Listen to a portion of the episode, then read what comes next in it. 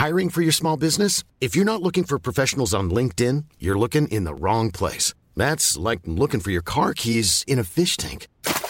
LinkedIn helps you hire professionals you can't find anywhere else, even those who aren't actively searching for a new job but might be open to the perfect role. In a given month, over 70% of LinkedIn users don't even visit other leading job sites. So start looking in the right place. With LinkedIn, you can hire professionals like a professional. Post your free job on linkedin.com slash people today. Millions of people have lost weight with personalized plans from Noom. Like Evan, who can't stand salads and still lost 50 pounds. Salads generally for most people are the easy button, right?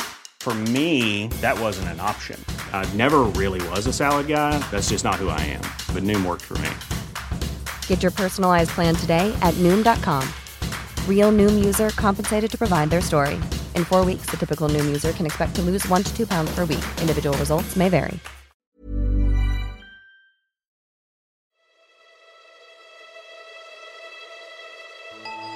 But those who have experienced them can conceive of the enticements of science. In other studies, you go as far as others have gone before you, and there is nothing more to know. But in a scientific pursuit, there is continual food for discovery and wonder. You don't know what the creature's going to be capable of. Is he going to leap up and kind of strangle Frankenstein? What's he going to do? And that sense of the unknown, from Frankenstein's point of view, is where the horror is. From the creature's point of view, of course, there isn't horror, there's just simple cruelty. This is really what I find fascinating at the core of Frankenstein. It's understanding not just what animates a being in terms of life, but what animates it in terms of spirit. And those, I think, are themes that are central to the Romantic tradition. It was on a dreary night of November that I beheld the accomplishment of my toils. With an anxiety that almost amounted to agony, I collected the instruments of life around me that I might infuse a spark of being into the lifeless thing that lay at my feet. Those are the first words that Mary Shelley wrote of a short story that developed into her novel Frankenstein, or The Modern Prometheus. Frankenstein is a philosophical novel, a gothic horror, one of the first science fiction fantasies, and, as Northrop Frye observed, a precursor of the existential thriller. Since it was first published on the 1st of January 1818, the over ambitious scientist Victor Frankenstein and his almost human, monstrous creation have become universally recognizable characters and embedded cultural archetypes. What is truly remarkable is that Mary Shelley was a teenager when she wrote it. The poet Percy Shelley, Mary Shelley's husband, called Frankenstein one of the most original and complete productions of the day. And more recently, the director Guillermo del Toro has called it mind blowing.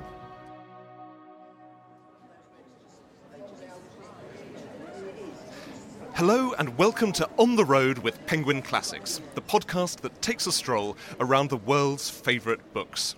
I'm Henry Elliott, the author of the Penguin Classics book, and today I'm going to descend into charnel houses to explore the hidden laws of nature and cross seas of ice to debate questions of morality, all in the city of Bath in the west of England, where Mary Shelley wrote Frankenstein.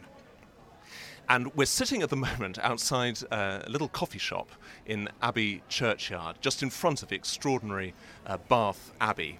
And I'm delighted to introduce our two guests for today's podcast.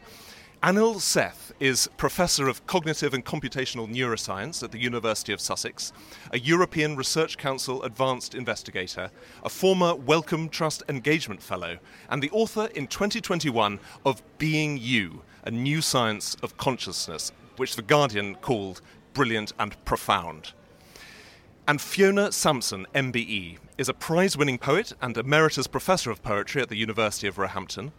From 2005 to 2012, she was the editor of Poetry Review. She is a fellow with the Royal Society for Literature and author of In Search of Mary Shelley, The Girl Who Wrote Frankenstein, which was published in 2018 on Frankenstein's bicentenary. Welcome both. It's so great to have you here. Thank, you, you. Um, Fiona, if I could start by asking you a question. Frankenstein was written by a teenager, and you first read it when you were a teenager yourself. What is it about this book that keeps you returning to it over the years, do you think? I think I return to Frankenstein because I think it's compelling to stumble across not one, but two archetypes in the same, really very compact and beautifully written novel. But I think that when I was a teenager, what appealed to me was in fact its appeal. It seems to me the whole novel is a great cry for understanding. It is a novel, in fact, about consciousness. It's a novel from the inside out, which is exactly what's been lost in that kind of popular culture reception of Frankenstein. It, it's a set of frames, isn't it? And at its heart is the creature who comes and speaks to Frankenstein and makes an appeal for sympathy, actually makes an appeal for a love and to be given a mate. And then that's framed by Frankenstein's account of, I've done something terrible, I know I have, but an appeal to Captain Walton for understanding I did this, it was pure love of science. And then another overreacher, often forgotten, the sea captain, Captain Walton, who writes home to his sister. All three of these are in the first person, appealing for sympathy and support in his great adventure to go to the Ultima Thule, to go as far north as you can. And when you're an adolescent and you feel that nobody in the world except you has struggles, this sense of these boxed sets of appeals that other people struggle, other protagonists are doing extraordinary things but having difficulty with them, is very intimate. It's a very intimate novel. It definitely is. And, and what a wonderful reaction. I can't wait to unpack some of that over our conversation today. And Anil, as a as a scientist yourself, how do you respond to reading a novel like this about an, a, a, supremely over ambitious scientist. He says at one point that his ambition is to penetrate into the recesses of nature and show how she works in her hiding places. What, what do you make of that? When I was reading the book, I actually underlined that sentence. I thought it was a fantastic sentence. And I have to make a confession though, because it's the first time I read it. Uh-huh. I'd always assumed that I'd read Frankenstein at some point when I was a kid, but reading it recently I realized I hadn't. And one of the triggers for that was the impression that Frankenstein himself gives, the archetype, as, as you were saying, you know, the archetype of Frankenstein these days from movies and so on is as if this mad scientist right. running around crazily doing things terribly irresponsibly but the Frankenstein that comes across in the book is very different. Yes, he's hubristic. Yes, he might be blinkered. He might not be thinking about the consequences of what he's doing. But he's a very humane person. He, seems, he comes across as not that dissimilar, actually, from some of the, the scientists that we, we have around us today. So I think that this ambition to penetrate into the recesses of nature and show how she works in her hiding places, that, that is very familiar. I think that is something that animates many scientists these days. And there's this walking the line between mechanizing who we are as humans, but also recognizing that we are part of nature and not apart from nature. That's what I think the mission, certainly the way I think of science, that's one of its main missions. Fantastic. Well, I'm so thrilled that you're both here to discuss this book today because I think the book captures, you know, the poetry and the science of the time and of Mary's sensibility. And I think you'll, you'll, both bring such fascinating interpretations to it. Um, Fiona, Anil's already started to describe what uh, this character of Frankenstein is like. In your wonderful biography of Shelley, you, the way you do it is almost through a series of portraits of her through her life.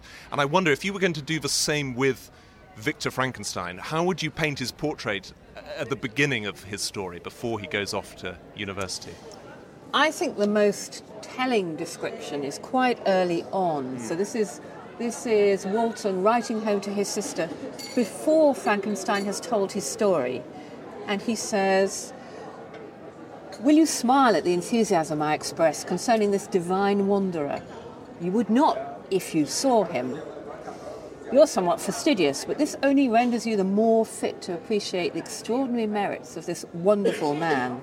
Sometimes I have endeavoured to discover what quality it is which he possesses that elevates him so immeasurably above any other person I ever knew. I believe it to be an intuitive discernment, a quick but never failing power of judgment, a penetration into the causes of things, unequalled for clearness and precision.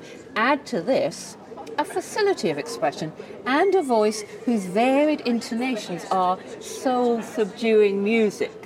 And that soul subduing music always makes me smile because actually I think what she's saying is he has a posh accent and therefore he's one of us.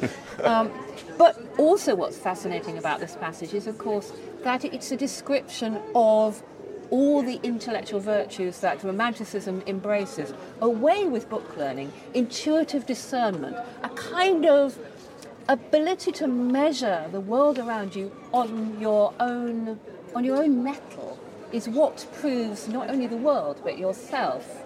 In other words, it's a portrait of, in a way, the start of modernity, that great romantic shift that displaces the divine, puts the human in the centre of a new cosmogony and says man is the measure of all things. Therefore, man has to be the sensitive plant, to use the title of a Percy Bysshe Shelley poem. We have to be much more intuitive, alert, sensitive, sensible in the romantic sense. And we discern more about the nature of things by being that way. So there is Frankenstein at the very start, being set up as the great romantic observer. Yes. Gosh, fascinating. Well, thank you, Fiona. Well, having sort of set the scene like that, let's set off into the city of Bath to talk more about this extraordinary novel. Well, we're just crossing Abbey Churchyard now to the site of where Mary Shelley lived in Bath.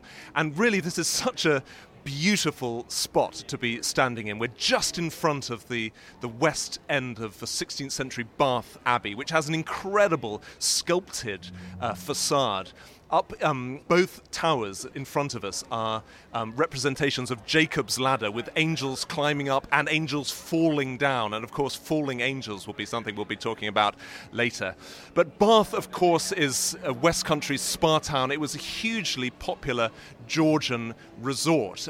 Um, and so what we see today is beautiful Bath golden stone in Georgian style, lovely palisades, stunning late 18th century and early 19th century buildings all around us. And we're here in Bath at all because this is where Mary Shelley wrote the bulk of Frankenstein.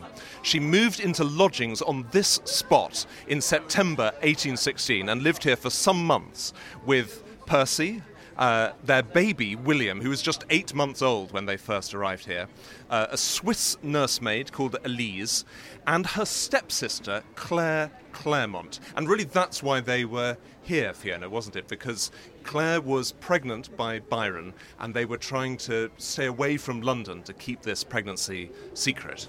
Yes, I always think it's a really funny form of discretion to move into the very centre of fashionable Bath, right by the Roman baths, which, okay, then had not really been rediscovered, but certainly right in Abbey Churchyard, right by the Abbey, which was then, as now, the centre of visitors' Bath. Right. Um, so here they were in the Abbey churchyard, and they were renting rooms which Mary found because she was always a practical and she was expected to do all of that above a bookseller's, a, a lending library, which they probably thought was really appropriate and sort of, you know, cloistered. Well, especially she was writing this novel, she was also writing a, a travel book about their experiences around Europe.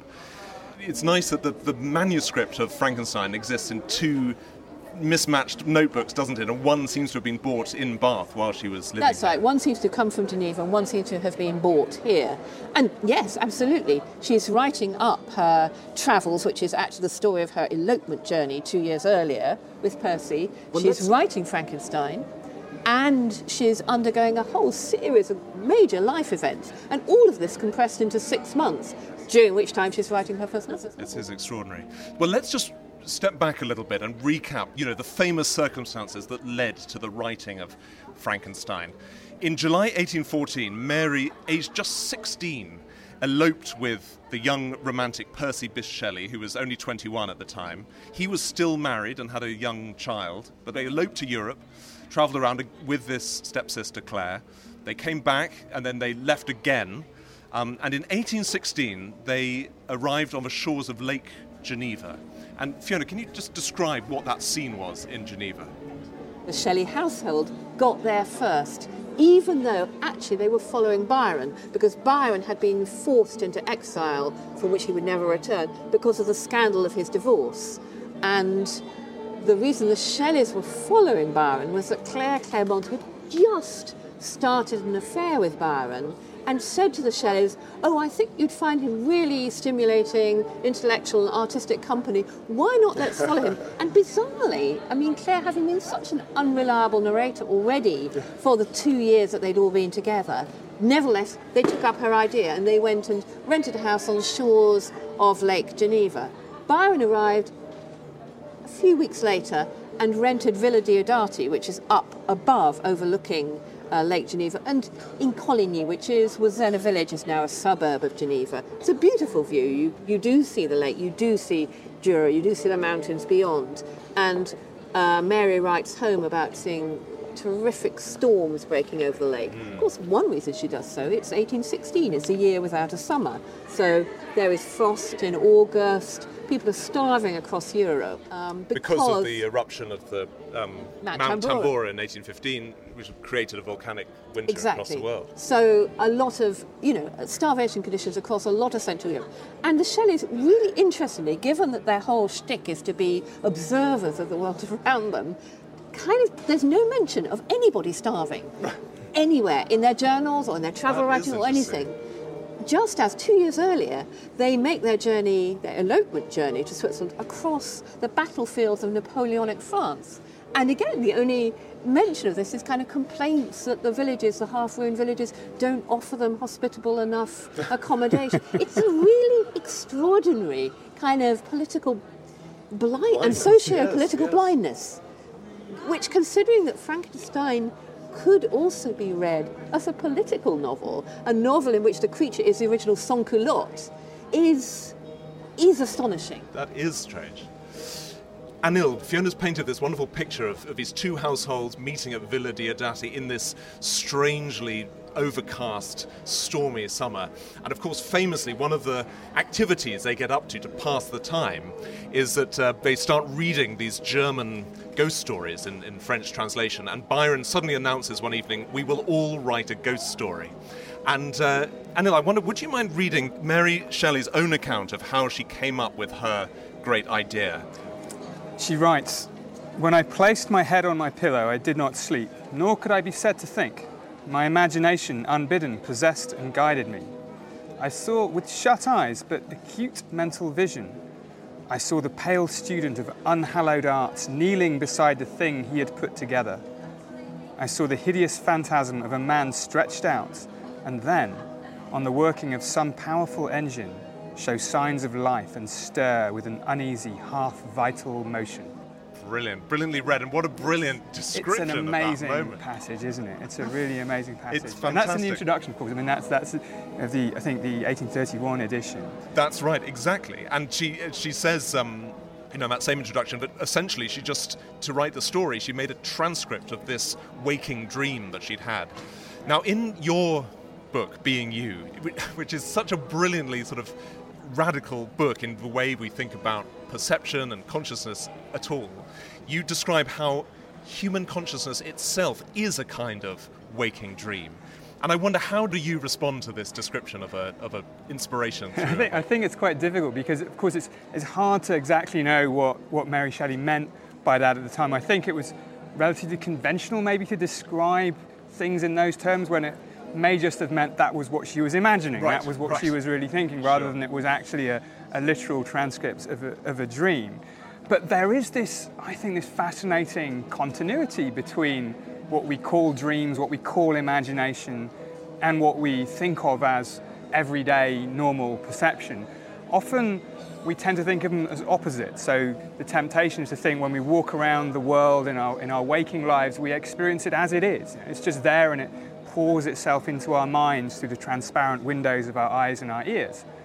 And when we're imagining, we're kind of conjuring a pale shadow of objective reality. And then when we're dreaming, it's all internal, it's all coming from within when we're dreaming or hallucinating. But the ideas that I've been wondering about for a while, they're not new ideas at all, like all ideas, they have a long history. But all our experience comes from within. The idea here is that the brain is always trying to figure out what's there. It doesn't have ever direct access to what's there. Kant said this very, you know, very well hundreds of years ago.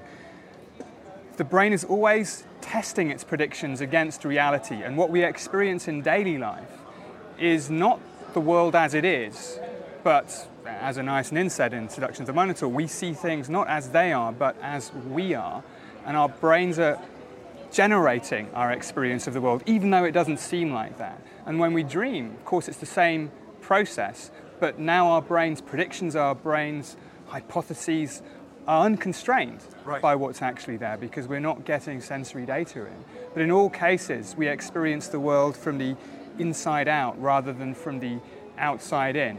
And imagination, I think, is, is a similar thing. It often lacks the perceptual vividness of a dream or of everyday experience. But the same basic process of the brain testing its ideas is at the heart of it. Fascinating. And it, it, it, it's so interesting that at one point Frankenstein in the novel says that the whole series of my life appeared to me as a dream. It's almost, I feel like what you're describing is very close to the romantic view of the world. of this kind of, uh, you know, generating you know the reactions within oneself are as important as what. Yeah, I found this aspect fascinating as well. This whole shift from the Enlightenment thinking to the uh-huh. Romantic tradition, where you know my previous background, my, my sympathies were more allied with Enlightenment ideals, really, in terms of science. But then, as science has tried progressively to understand the human and not just the world around the human, then of course these traditions begin to converge. And this is really what I find fascinating at the core of Frankenstein. It's understanding not just what animates a being in terms of life, but what animates it in terms of spirit, in terms of consciousness, in terms of awareness, in terms of agency and will and emotion. And those, I think, are themes that are central to the Romantic tradition. Mm. And of course, Romanticism is the start of experimental science, really. So we think of it as feeling led, but at the same time, it's also taking the observation part of the human very seriously. And it's a time when glass blowing techniques, lenses, apparatus is being developed. It's a time when chemical discoveries, discoveries to do with electricity are being actually the stuff of entertainment. They are the stuff of public lectures. Well, and what a perfect segue to the fact that when Mary was living here, she attended scientific lectures given by a man called Dr. Charles Wilkinson at the Kingston Pump Room, which was literally next door to where she was lodging. He had a um, this kind of laboratory of chemical equipment and would give these lectures. And this centre of science in Bath was the precursor to what would become Bath's Royal Literary and Scientific Institution. And that's where we're going to go next to talk about contemporary science at the beginning of the 19th century.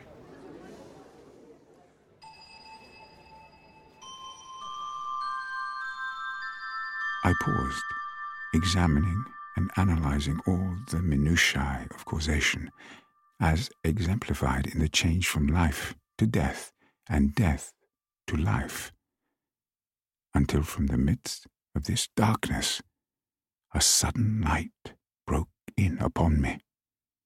A light so brilliant and wondrous, yet so simple that while I became dizzy with the immensity of the prospect which it illustrated, I was surprised that among so many men of genius who had directed their inquiries towards the same science, that I alone should be reserved to discover so astonishing a secret. Hi, Betty. Yes. Hello, I'm Henry. Well, we've just crossed the beautiful Queen's Square in Bath and entered the stunning Bath Royal Literary and Scientific Institution, a really beautiful Palladian terrace building on Queen's Square. And I'm delighted that we've been welcomed in by Betty Suchard, former chair of directors at the BRLSI and part of the team involved in reopening this institution in the 1990s. Betty, thank you so much for having us. Thank you. Now, Betty, you were part of the campaign that helped to install the plaque to Mary Shelley in Bath. And I wonder why was it important to you to mark that connection between Mary and this city?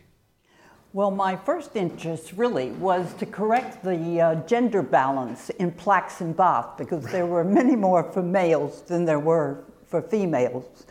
But the reason I got particularly interested in Mary Shelley was first because Peter Lovesey, in his 1999 book, uh, questioned why there wasn't a plaque. And secondly, we knew that Angela Carter and Christopher Frayling had tried to get a plaque for Mary Shelley, but had been turned down. So Gosh. when I went on the Frankenstein walk that Sheila Hannon from Bristol set up, I got enthusiastic about it. And I approached uh, Stephen Bird at the Heritage Services, and he thought, a global icon, we should be doing this. and so he helped me uh, get the plaque. That's fantastic. And then it was unveiled by Christopher Frayling. It was, and he actually gave a talk at the, um, the institution on her, and we uh, used the year 2018 because that was the 200th anniversary of the publication. Perfect, perfect. Now, we were just talking in Abbey Churchyard, where Mary uh, was lodging, about her interest in contemporary science and about the fact that she attended lectures on science and electricity while she was living in Bath. But this was an interest that she'd had from her childhood, right, Fiona? Because growing up um, in the household of her father, William Godwin, she'd been exposed to all sorts of luminaries from the worlds of arts and science, including Sir Humphry Davy, who um, you know, was famous for giving public experiments and, and demonstrating galvanism uh, in public. Uh, so this was something she was, this was a world she was familiar with, right? Yes. I think we forget that Mary, like the women of her era, was in effect an autodidact, but she was an autodidact who couldn't have been better placed because she had her father's library and she had her father's intellectual community to, to teach her, as it were, and to normalize not only art and the kind of publishing of literary texts, but thinking, and thinking as being at the cutting edge, both politically and in terms of science, in terms of the nature of being. So for her, there was no division, as it were, between the arts and sciences, even though it is this era where experimental science is coming to the fore. Experimental science is almost recreational gentlemen's cabinets of instruments, but for those with less money, these public lectures, like the ones she came to hear. So it was natural that when she decided she was going to write Frankenstein, she, as part of her research, alongside suddenly switching from reading classics in Latin and ancient Greek, she suddenly starts reading novels for the first time, but she also reads Sir Humphry Davy's Introduction to Chemistry. She wants to get it right. And of course, as well as talking about her dream in the introduction to the 1831 edition, she talks there, doesn't she, about how there had been discussions at the Villa Diodati mm. about what replaces the divine spark in a world after the fall of God, what is a spark? Is it literally a spark? Is it literally electricity? Aha. Uh-huh. And it's interesting that Dr. Wilkinson, whose lecture she was attending here, his lecture room is described as being supplied with an extensive assortment of philosophical and chemical apparatus. We can almost see Frankenstein's garret room there. Um, and he himself had worked on a book called Elements of Galvanism in 1804. So this idea of electricity as a spark of life was very current. Yes, and what's really interesting is, of course, that Galvani and his nephew, their experiments where famously they, notoriously, they pass an electric current through the body of a frog and then through the body of an executed criminal, which then reacts. Whether those prove that the electricity is in the body and therefore it is the spark of life, or simply that bodies conduct electricity, which is what we now know to be the truth. Mm-hmm. So this sort of inexact experiment is, is, is the cusp of the whole idea about what's the spark of life. Well, I think there's such an interesting historical development of that, that initial controversy. Because on the one side, we, you have uh, Galvani and Aldini, his nephew, and on the other, you had uh, Volta, who is the, the scientist who was claiming, no, in fact, yes, the electricity is, is formed by the materials not by the body itself. And so he did these experiments as a counterpoint to Galvani's, where he replaced the body with just some other stuff and he got the same effect. Mm-hmm. So it does seem like Volta won the day, of course, and we now have batteries and we know how electricity works. But interestingly, of course, electricity turns out to be still absolutely fundamental to how life works, how the brain works, how consciousness works. There's uh, a biologist in Boston at Tufts University called Michael Levin who's doing amazing work on, on bioelectricity, of showing how electrical fields generated by organisms can re- guide how they develop, can guide their function, can change the organization of organisms at a very fundamental level. And the temptation is to kind of dismiss this as, as Frankenscience, which I, is a term I absolutely loathe because it doesn't pay tribute to Frankenstein, the character, the scientist in the book. And it just brings all these kinds of very unhelpful perspectives on what modern science is doing. Neurons in the brain communicate through electricity. Electricity turns out to be fundamental. So, in some sense, although the divine spark was not electricity, that isn't the secret of life, it's still essential to life and all its operations. But I think when I was reading your book, Anil, I was thinking if Mary Shelley were to read your book today, I think her biggest surprise would be the fact that today we, you say we not only have a deep understanding of what makes life possible, but many new tools to modify and even create it. And I wonder, could you just unpick that a little? Life is not one thing. I think this was part of the key to its detailed scientific understanding that instead of treating life as one big scary mystery in the search of one eureka moment, a spark of life, a divine spark, an elan vital, life turns out to manifest in many different ways. Organisms have metabolism, you know, they, they consume, they generate energy, they have homeostasis, they regulate themselves, and they remain in particular states, they reproduce. Lots of different features characterize life. And this problem of understanding life was eventually not solved, but rather dissolved into a series of other more tractable mysteries. And of course, today we still don't understand everything about life. But the sense that life is beyond the realm of science, beyond the realm of physics and chemistry, that doesn't exist anymore. Life is, in this sense, naturalized. And of course, we do have tools these days to manipulate life, to change its expression, and there's even a discipline now of artificial life.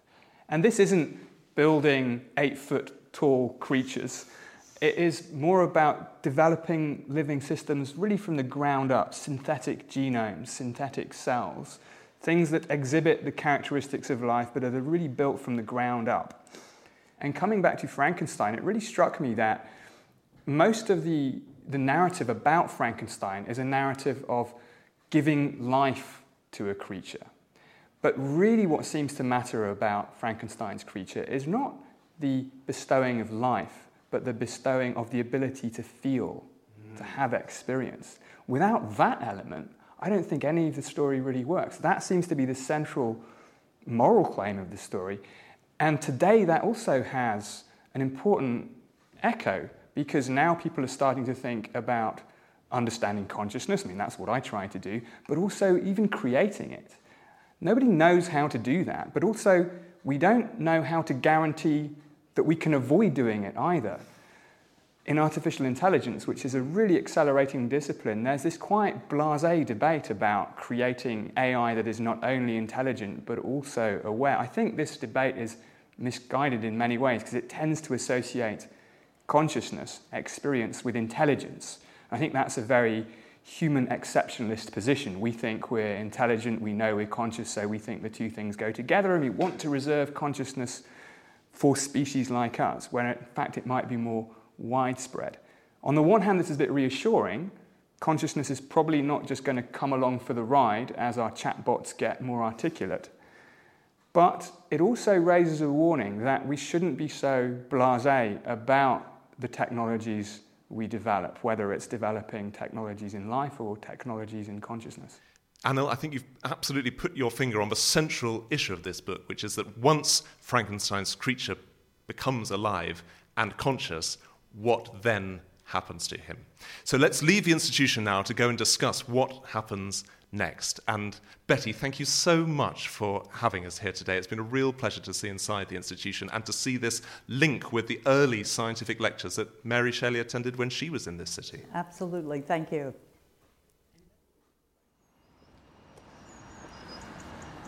Fiona, as we walk to our next stop, it's worth remembering that Frankenstein says that to examine the causes of life, we must first have recourse to death.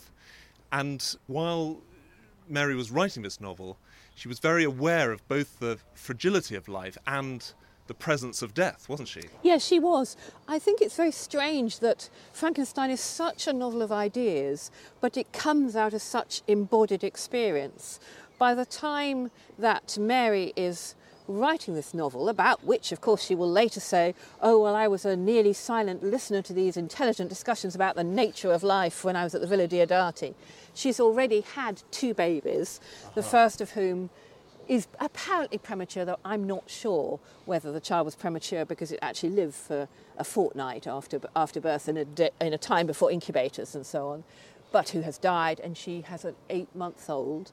And indeed, in the December while she's writing the novel, she falls pregnant for the third time. Um, she is in Bath because her stepsister is going to have a baby in December. Uh-huh. She is surrounded also by death because um, it's the time when both her sister kills herself and Percy's first wife kills herself. It's a, it's a time when Mary is thinking about the instruments of life, but actually her embodied experience is quite a lot of giving birth and death. Yes, gosh. And one way to read Frankenstein, of course, is as a kind of feminist parable about what happens when the guys come in and try and play God with birth, with creation of a human, what, what, has gone wrong. I'm not sure that that is actually what Mary was exploring, but it's certainly a very strong way to, to read the novel. A fascinating way to read it. And isn't there this suspicion that when Frankenstein's creature is first created, that its sensibilities are sort of more typically female than male, and a sort of sense of caring and nurturing. Or well, well yes, I mean certainly he is born innocent, isn't he? He's born yeah. in a Rousseauian way. He's a quote noble savage. He's born without original sin, the kind of traditional Christian way, but original innocence, which we now think of as quite natural, from which flows all the child-centered education, which Frankenstein, the novel, also models. Well, let's go to our next location to continue that discussion.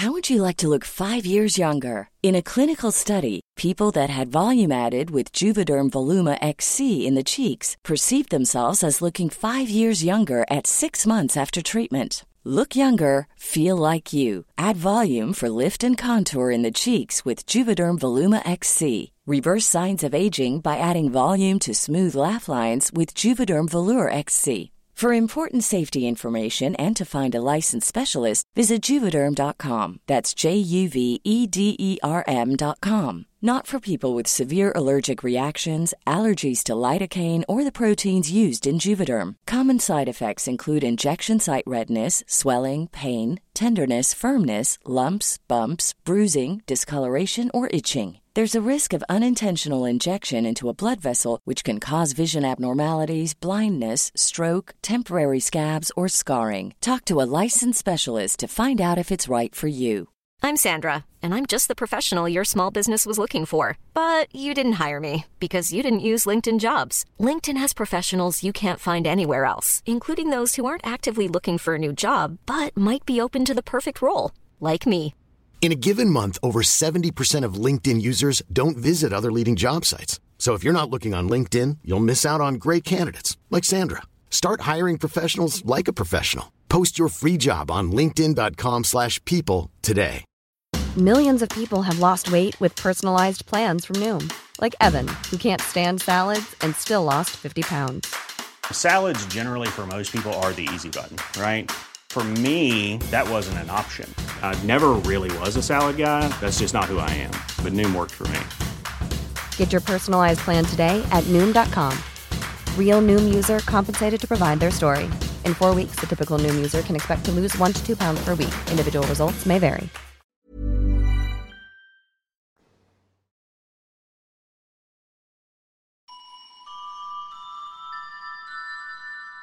The sea or rather the vast river of ice, wound among its dependent mountains, whose aerial summits hung over its recesses. Their icy and glittering peaks shone in the sunlight over the clouds. I suddenly beheld the figure of a man at some distance, advancing towards me with superhuman speed. Thank you. Four, please. Yeah. Thanks. That's great. Thank you. Thank you very much. Cheers.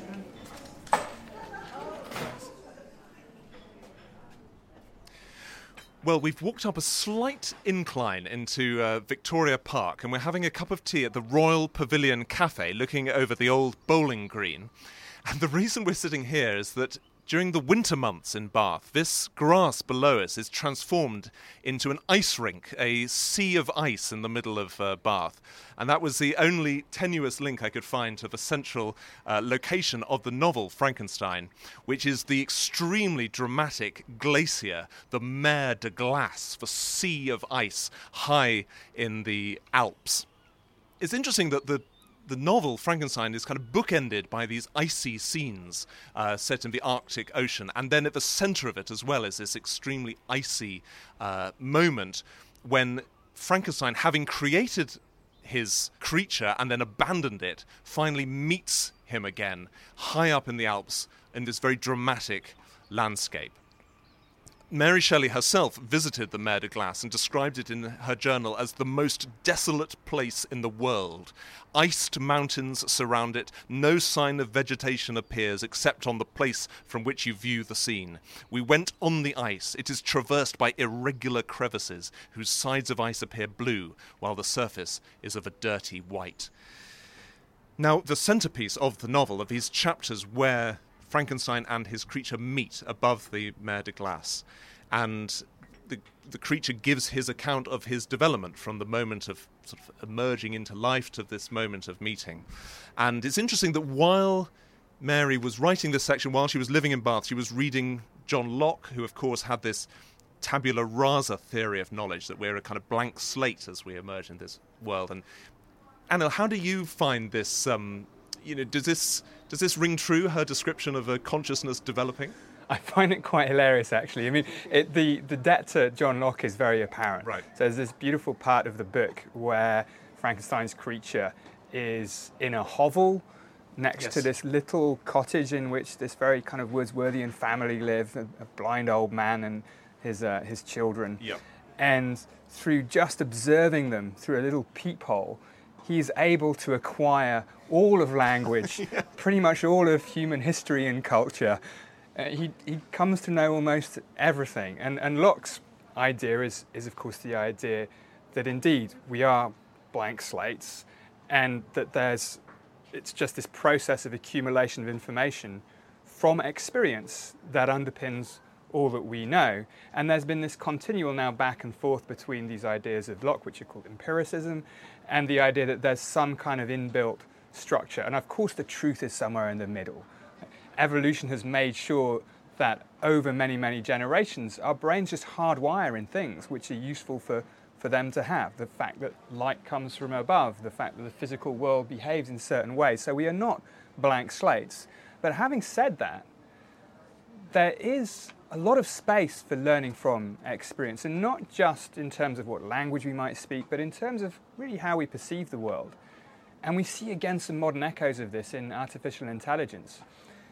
Over the last few years, we have these, these systems now, large language models or models that are able to generate images, synthesize images, that are extraordinarily impressive, that are taking people by surprise, even people working within the area. And there's this notion of the unreasonable effectiveness of large amounts of data. It does just seem, if you take a naive neural network, a very unstructured model of some aspects of the brain, and train it on an inordinate amount of data, it can acquire capabilities and capacities that, that seem surprising.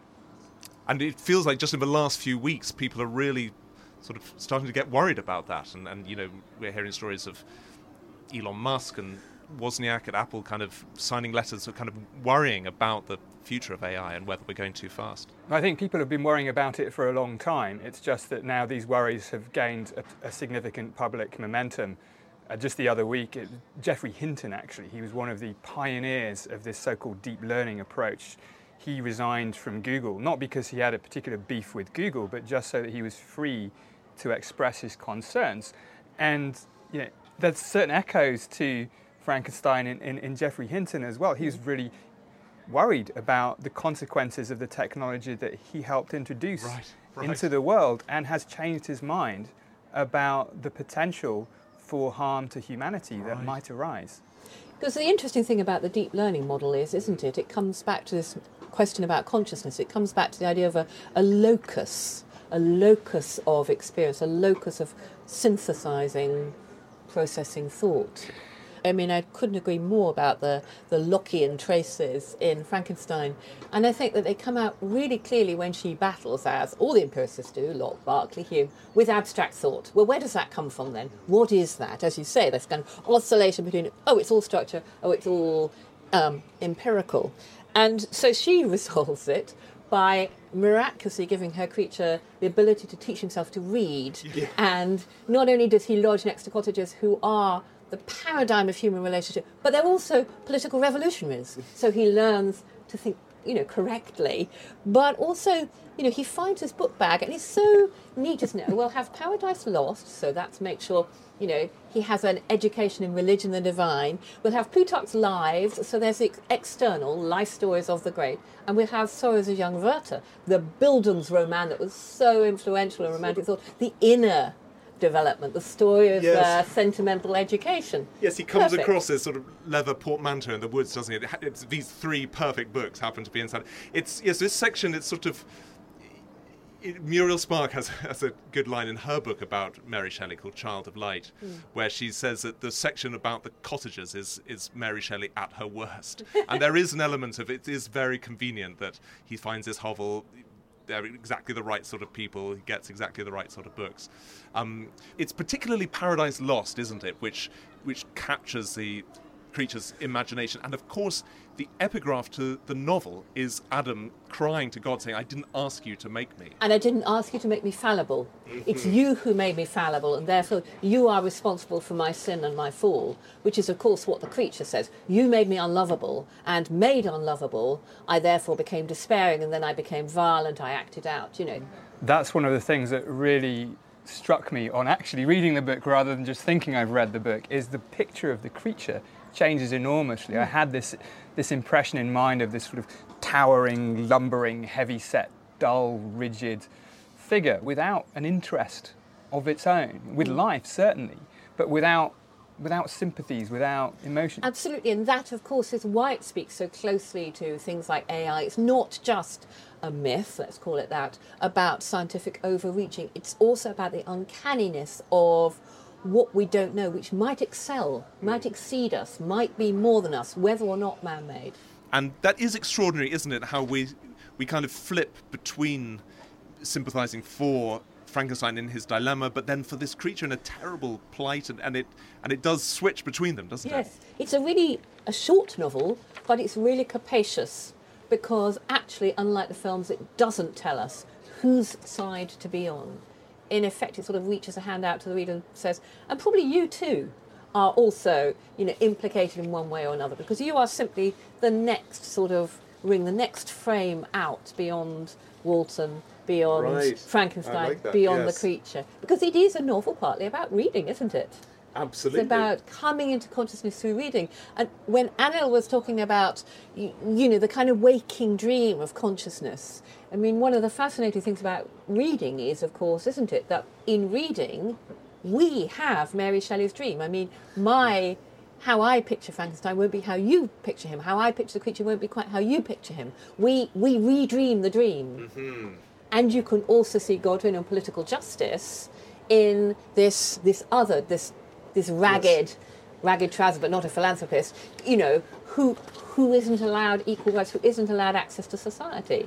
And the great sort of failing of Frankenstein is to abandon him on the instant that he comes alive. And, and he, you know, he, he says, unable to endure the aspect of the being I had created, I rushed out of the room. And, and Anil, you say in Being You that were we to wittingly or unwittingly introduce new forms of subjective experience into the world, we would face an ethical and moral crisis on an unprecedented scale. Once something has conscious status, it also has moral status. And this is something that Frankenstein doesn't grasp initially. He, he doesn't seem to grasp it. And his failing, I think, is in, in a couple of different ways. So there's his hugely irresponsible just abandoning ship and running away as soon as the, the creature comes to life. But there was also in the design of, of the creature this incredible attention to making it function as a biological being with all the capacities and capabilities it has, but a neglect of the social element yes. of the self, not really thinking, it didn't seem to think about that essential aspect of what a human self involves. If you think about what it means to be a human self, there are many different aspects. I mean, we have bodies and we have emotions. We know this object in the world is our body and other things in the world are not. We also have volition and agency. These are things that Frankenstein endows to his creature. We have memories and a sense of personal identity, which is interesting for the creature because it never seems to have a name. It's the wretch yes. or the fiend, but it's the demon. Yes, the demon, but it doesn't actually have a name at all anywhere in the novel. But then there's also for humans, there's the social self. You know, the aspect of what it is to, to be me or, or to be you that's refracted through the minds of those around us, and that's an essential component of being human. We are we are very social creatures, and without that, then it's very hard to predict what will happen to these other levels of self. This basic drive to stay alive, this kind of low level, that, that becomes much more dominant aspect of selfhood. And we see that play out in the remainder of the novel. Absolutely. Well, we've talked a little bit about how, since the novel was written, the, the characters have uh, developed into these archetypes and these kind of cliches, which are very different to how Mary presents them in the novel. And so let's step out of the narrative for a short while while we visit our next location to talk a little bit more about the afterlife of Frankenstein.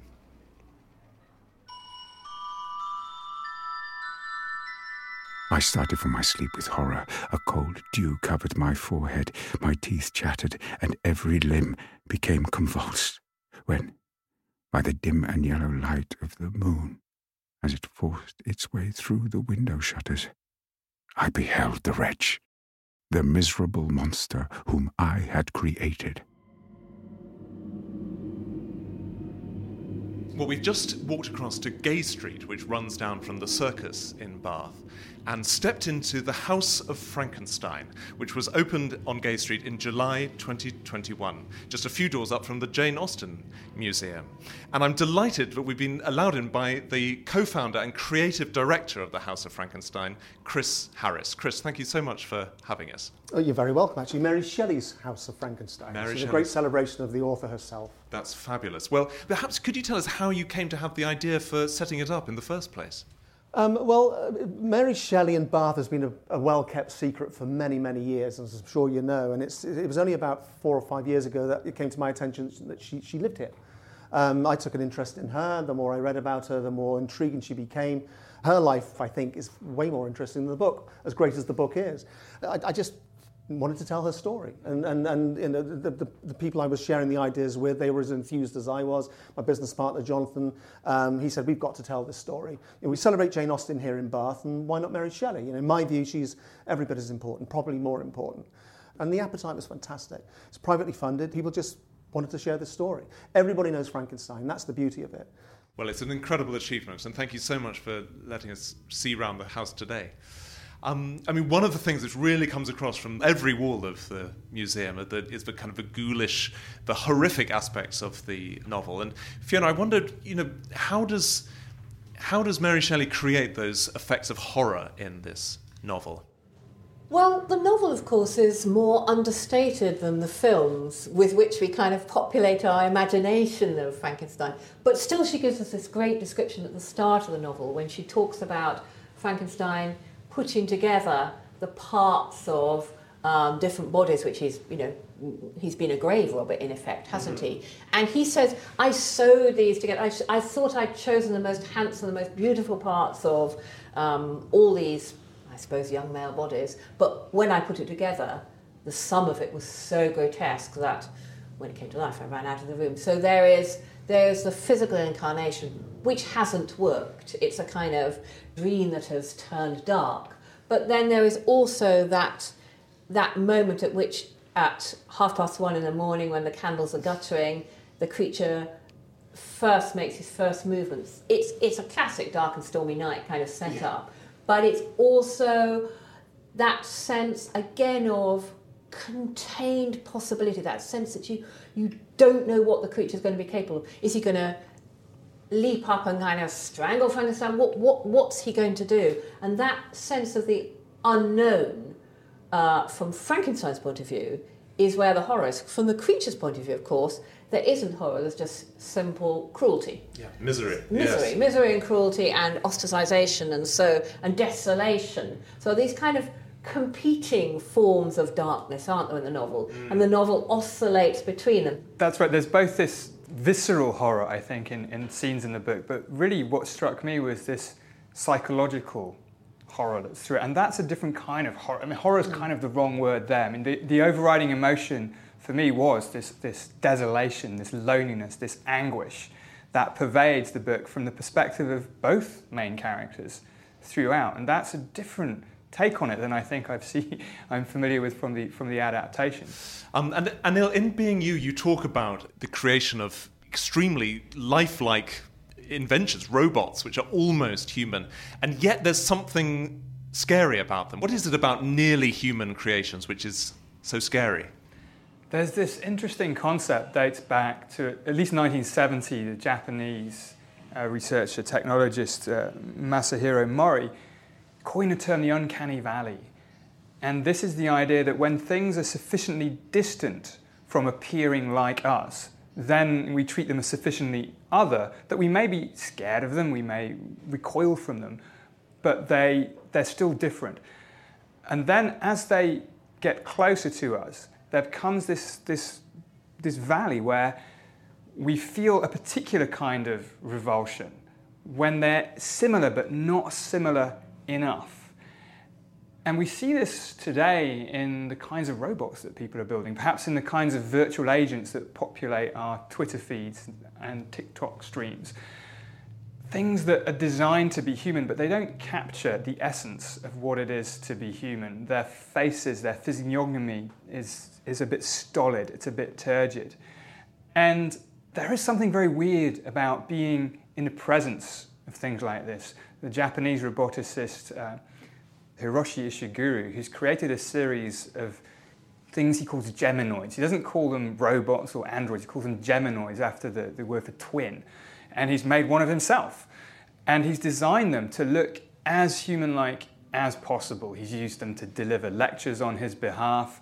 And it's, they are extraordinarily creepy objects. They just, it's, it's the absence of the spark behind the eyes somehow that gives us a particular emotional response. Quite why we do that, I think, is, is I think there's a lot of speculation about it. Is it reaction to potential illness in somebody that we see that, that there's, they're dysfunctional in some way and we need, to, we need to introduce a gap?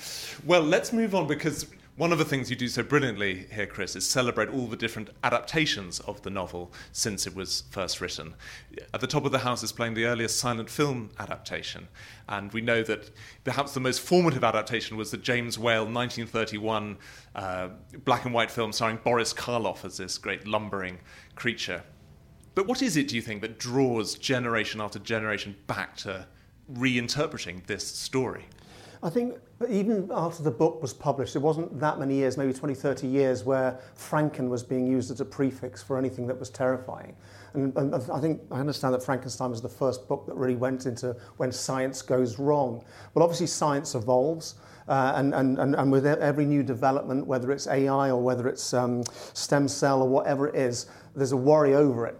When Trump was going for president, it was called Franken Trump. When the vaccine, we had the Franken vaccine. That the media will continually use that as a metaphor for anything that's scary.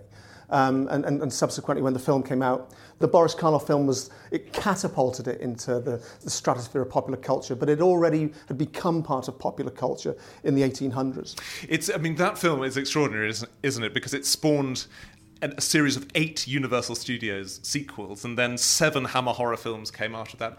Fiona, do you have a, a favourite adaptation, or why do you think we keep reinterpreting? I do have a favourite adaptation, and it's Young Frankenstein. oh, brilliant! The Mel Brooks film. the Mel Brooks, and the reason I love that is because, of course, it's funny about the genre. Right. Um, because I think the James Whale film is extraordinary. It's a incredible sort of encapsulation of the kind of 1930s dream of modernism, isn't it? I mean, the lab is extraordinary. But of course, there isn't electrification in the very first, in the 1818 edition. It's chemistry and alchemy.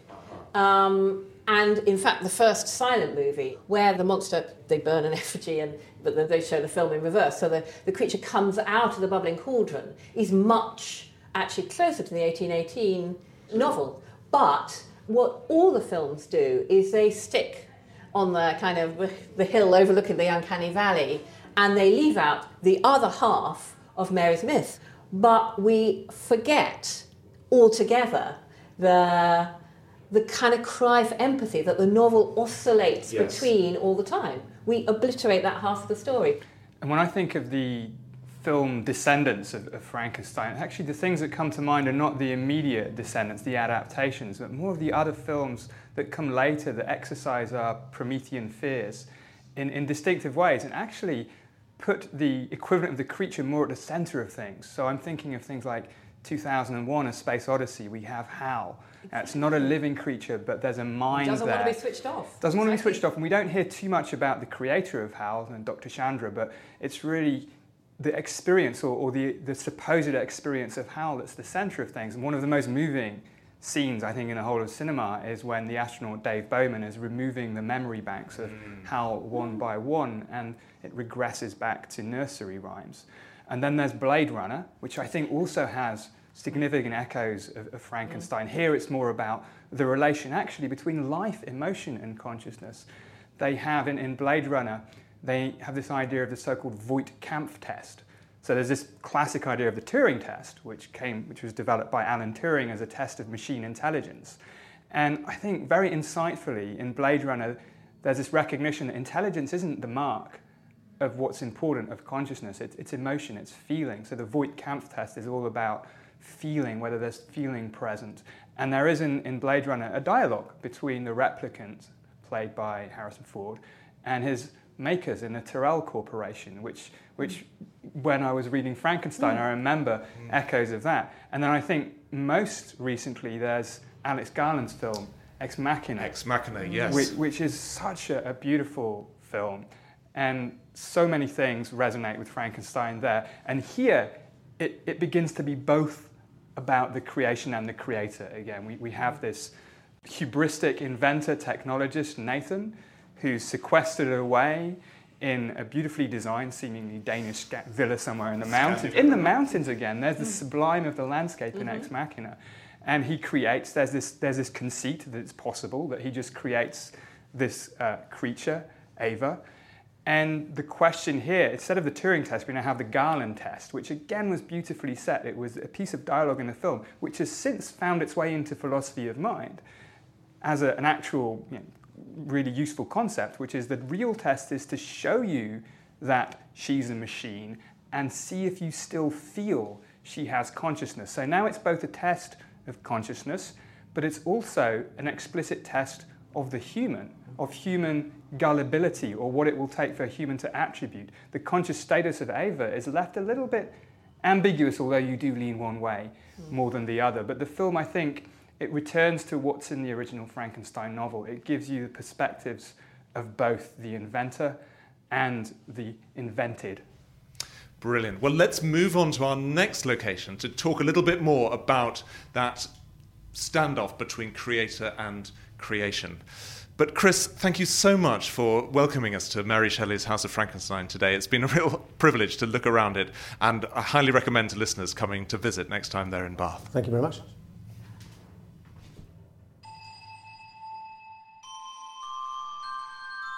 As night approached, I found myself at the entrance of the cemetery where William, Elizabeth, and my father reposed. I entered it and approached the tomb which marked their graves. Everything was silent, except the leaves of the trees, which were gently agitated by the wind. Well, we've stepped into the wonderfully Gothic surroundings of St Mary's Churchyard, Bathwick, uh, which is a little 19th century cemetery, at the centre of which is an old ruined mortuary chapel. So, this, this is a particularly Gothic uh, location to discuss this supremely Gothic novel. And we're standing, in fact, by the chest tomb of the scientist, Dr. Wilkinson, who Mary Shelley heard lecturing on electricity here in Bath. And it says on his tomb, Science mourns a son. Now, of course, there's a key scene towards the end of Frankenstein set in a cemetery. After Frankenstein has lost almost everyone he loves uh, in one way or another to the machinations of his own creation. Uh, and they're all lying here in the cemetery. And he, he comes to visit and suddenly hears this kind of disembodied voice of the of the monster over his shoulder. It's a, one of the most sort of spooky moments in the book. Now, one aspect that I picked up from the House of Frankenstein, but I'd love to talk to you about, is is the way that over the years this name Frankenstein has come to apply to both the scientist and his creation. You mentioned earlier, I know how significantly the creation, the monster, is never given a name, and so I think in the public consciousness we quite often describe the monster as Frankenstein. Yeah, I mean, there is a Jekyll and Hyde, isn't there? But there's also simple Anglophone jingoism. Frankenstein is a polysyllable and a proper name from another language, therefore, it has sounded weird. Right. And in fact, it means Castle of the Frankish Knights and is yes. there's a very normal place name in the Odenwald, just south of Darmstadt. But it, it almost feels like quite an interesting observation on the book, doesn't it? I mean, Danny Boyle directed an interesting National Theatre adaptation of the book in 2011 where Jonny Lee Miller and Benedict Cumberbatch would toss a coin at the start of each performance to decide who would play Frankenstein, who would play the monster. And I think that demonstrates again this almost interchangeability of those two characters. I think it speaks to a, another way in which the, the book, much like the creature itself, has taken on a life of its own. That now we can look at it and think, you know, are they are they part of the same person? Is is the creature sort of an exteriorization of aspects mm. of the young Dr. Frankenstein himself as, you know, maybe that's the, the emotion compared to the reason. I mean, I don't think it divides neatly in that way. In fact, I don't think you can divide emotion and reason neatly in that way at all. But it may well be that that was not the intention of, of Mary Shelley, but certainly you can see that in it now. And it's quite interesting to see, I guess, how this book does outlive its author in many ways. Absolutely. Fiona, you, I think you capture this so brilliantly in your poem, Modern Prometheus, which, if I can just describe it on the page, it, it's, it's a set of split lines. So you could read it straight across as a single poem. You could also read it as two distinct poems. And forgive me if I'm misinterpreting this, but it strikes me that if you read one, you get Frankenstein. If you read the other, you get the creature. If you read them both, you get a blend of the two. Uh, Thank so you. That's an absolute summary of what I was trying to do. and it's called Modern Prometheus and I'm going to read it across. Modern Prometheus. He wakes, alone in the lab, to night noises, breath roaring like a machine, heart pistoning, life bumps in his chest, a live thing in darkness, not yet separate from the dark that dresses him, soothing his nakedness with the uniform of authority, permitting everything, at least by daylight. He listens without realizing is anybody there. He Hears rustling. A man alone with fear doesn't want to be alone, wants to be alone as night listens back. But something's changing his mind. He squints, wrestling darkness, tries to understand. He wants to see if knowledge is power, if sight lights the mind, if light salts the mind. His pupil stings, his iris winces, and what can he make out? Understanding only a little, and misunderstanding a little more. The clockwork universe like a dream of knowledge. Wonderful. Thank you so much, Fiona. It was beautifully written. It's such an extraordinary poem. Thank you very mm. much indeed. Well, Frankenstein, the character, is spiraling towards a kind of madness at the end of the novel, and in this scene in the cemetery, this kind of confrontation again with the monster sets him off on this this kind of obsessive chase across the world. So let us also leave this cemetery and obsessively chase them a few uh, hundred yards down the road for a final stop and a final conversation.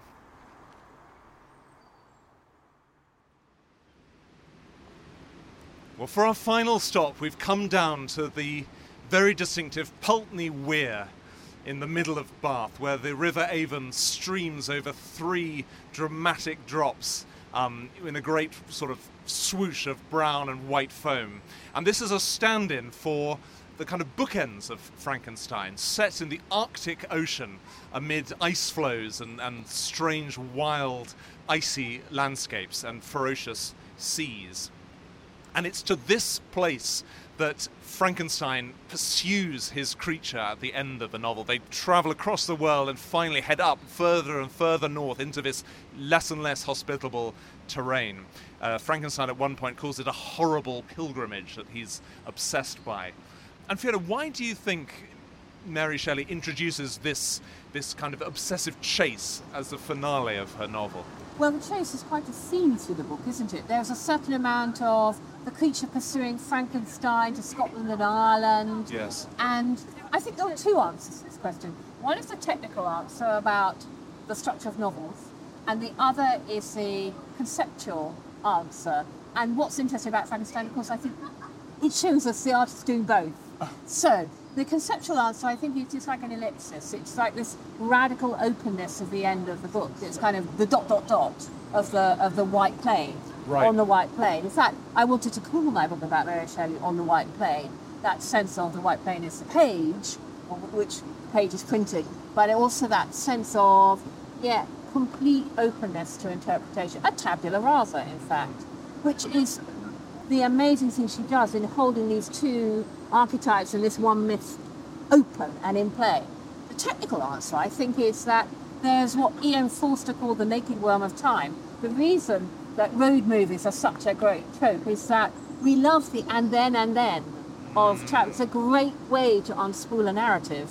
Um, you could think of Bruce Chatwin and, and, and the song lines, and you know, there's a sort of one foot after another.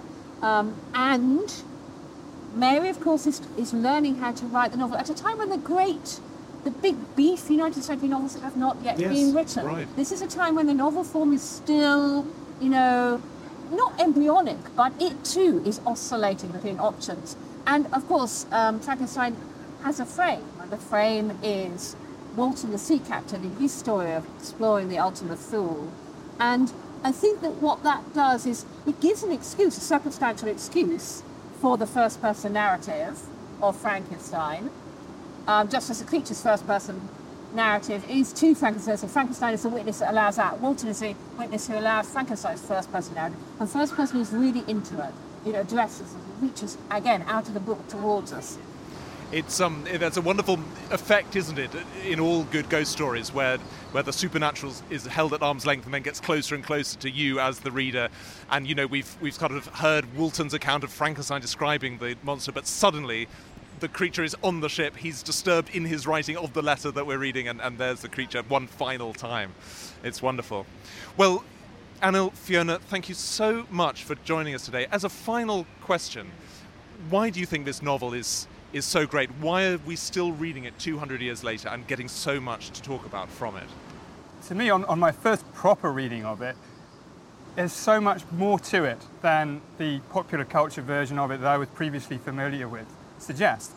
And we've talked today about so many different ideas about what the novel really is. Is it a political novel? Is it a, a story of, of morals and motivation? Is it a story about scientific hubris? Of course, it's all these things and more. And it, it seems to me it's a book I'll be returning to over and over again. It does not seem to lose its relevance, and perhaps that's not a surprise because some of the core themes, I'm, I'm not going to suggest that the core theme, but some of the core themes are more relevant today now than they were before. We have accelerating scientific progress. We are increasingly able to engineer, to control basic principles of life, and increasingly we're encroaching on what might be the sort of last bastion of what we think makes us separate from nature, apart from nature, which is human consciousness or biological consciousness, free will, agency. And as we understand more about the biological mechanisms that underpin consciousness, and potentially even come to the stage where we might be able to synthetically manufacture consciousness, whether that's in some future chatbot or I think more likely in something like a neurotechnology, organoids, which are actually made out of brain cells. The lessons that Frankenstein tells us, the complicated interplay of the different moral and ethical concerns and the, the manifest consequences they might have, these are getting more, not less relevant. Absolutely. And Fiona, last word to you. Why do we still read Frankenstein? I think it is an enormously capacious myth, which, as Anil says, makes us think about scientific discovery. It makes us think about the shifting ethical grounds that that generates. It makes us think about AI. It makes us think about the nature of consciousness. Particularly now, we can question it and begin to think about potentially reproducing it. But it also makes us think about othering, about human relationship, about motive, about the secret of life. And I think the secret of life, Frankenstein ultimately suggests, is not life but consciousness. I think that that's the side it comes down on. It is the kind of spark behind the eyes, the gaze, the answering gaze, rather than the, the mastery of nature. Well, what a perfect place to wrap up our discussion today. Thank you both very much for coming on the podcast to talk about Frankenstein. Thanks so much,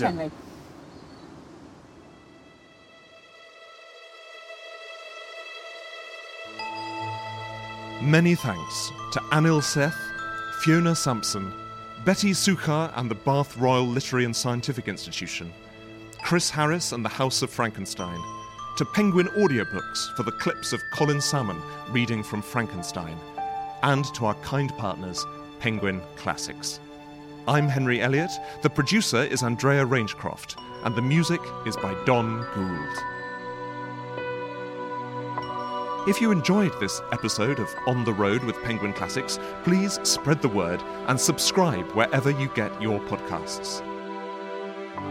And I'll leave you with this.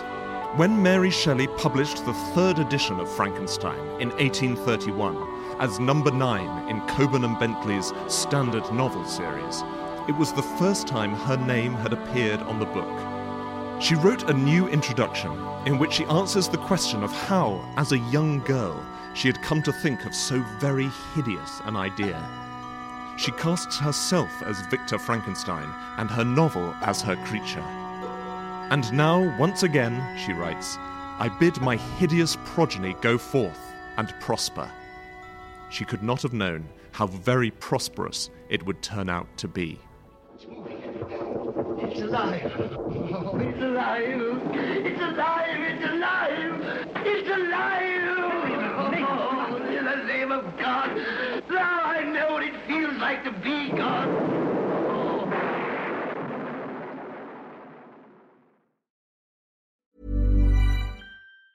Planning for your next trip? Elevate your travel style with Quince. Quince has all the jet setting essentials you'll want for your next getaway, like European linen, premium luggage options, buttery soft Italian leather bags, and so much more. And is all priced at 50 to 80% less than similar brands. Plus, Quince only works with factories that use safe and ethical manufacturing practices. Pack your bags with high-quality essentials you'll be wearing for vacations to come with Quince. Go to quince.com/pack for free shipping and 365-day returns. Planning for your next trip? Elevate your travel style with Quince. Quince has all the jet-setting essentials you'll want for your next getaway, like European linen, premium luggage options, buttery soft Italian leather bags, and so much more. And is all priced at 50 to 80% less than similar brands. Plus, Quince only works with factories that use safe and ethical manufacturing practices. Pack your bags with high-quality essentials you'll be wearing for vacations to come with Quince. Go to quince.com/pack for free shipping and 365-day returns.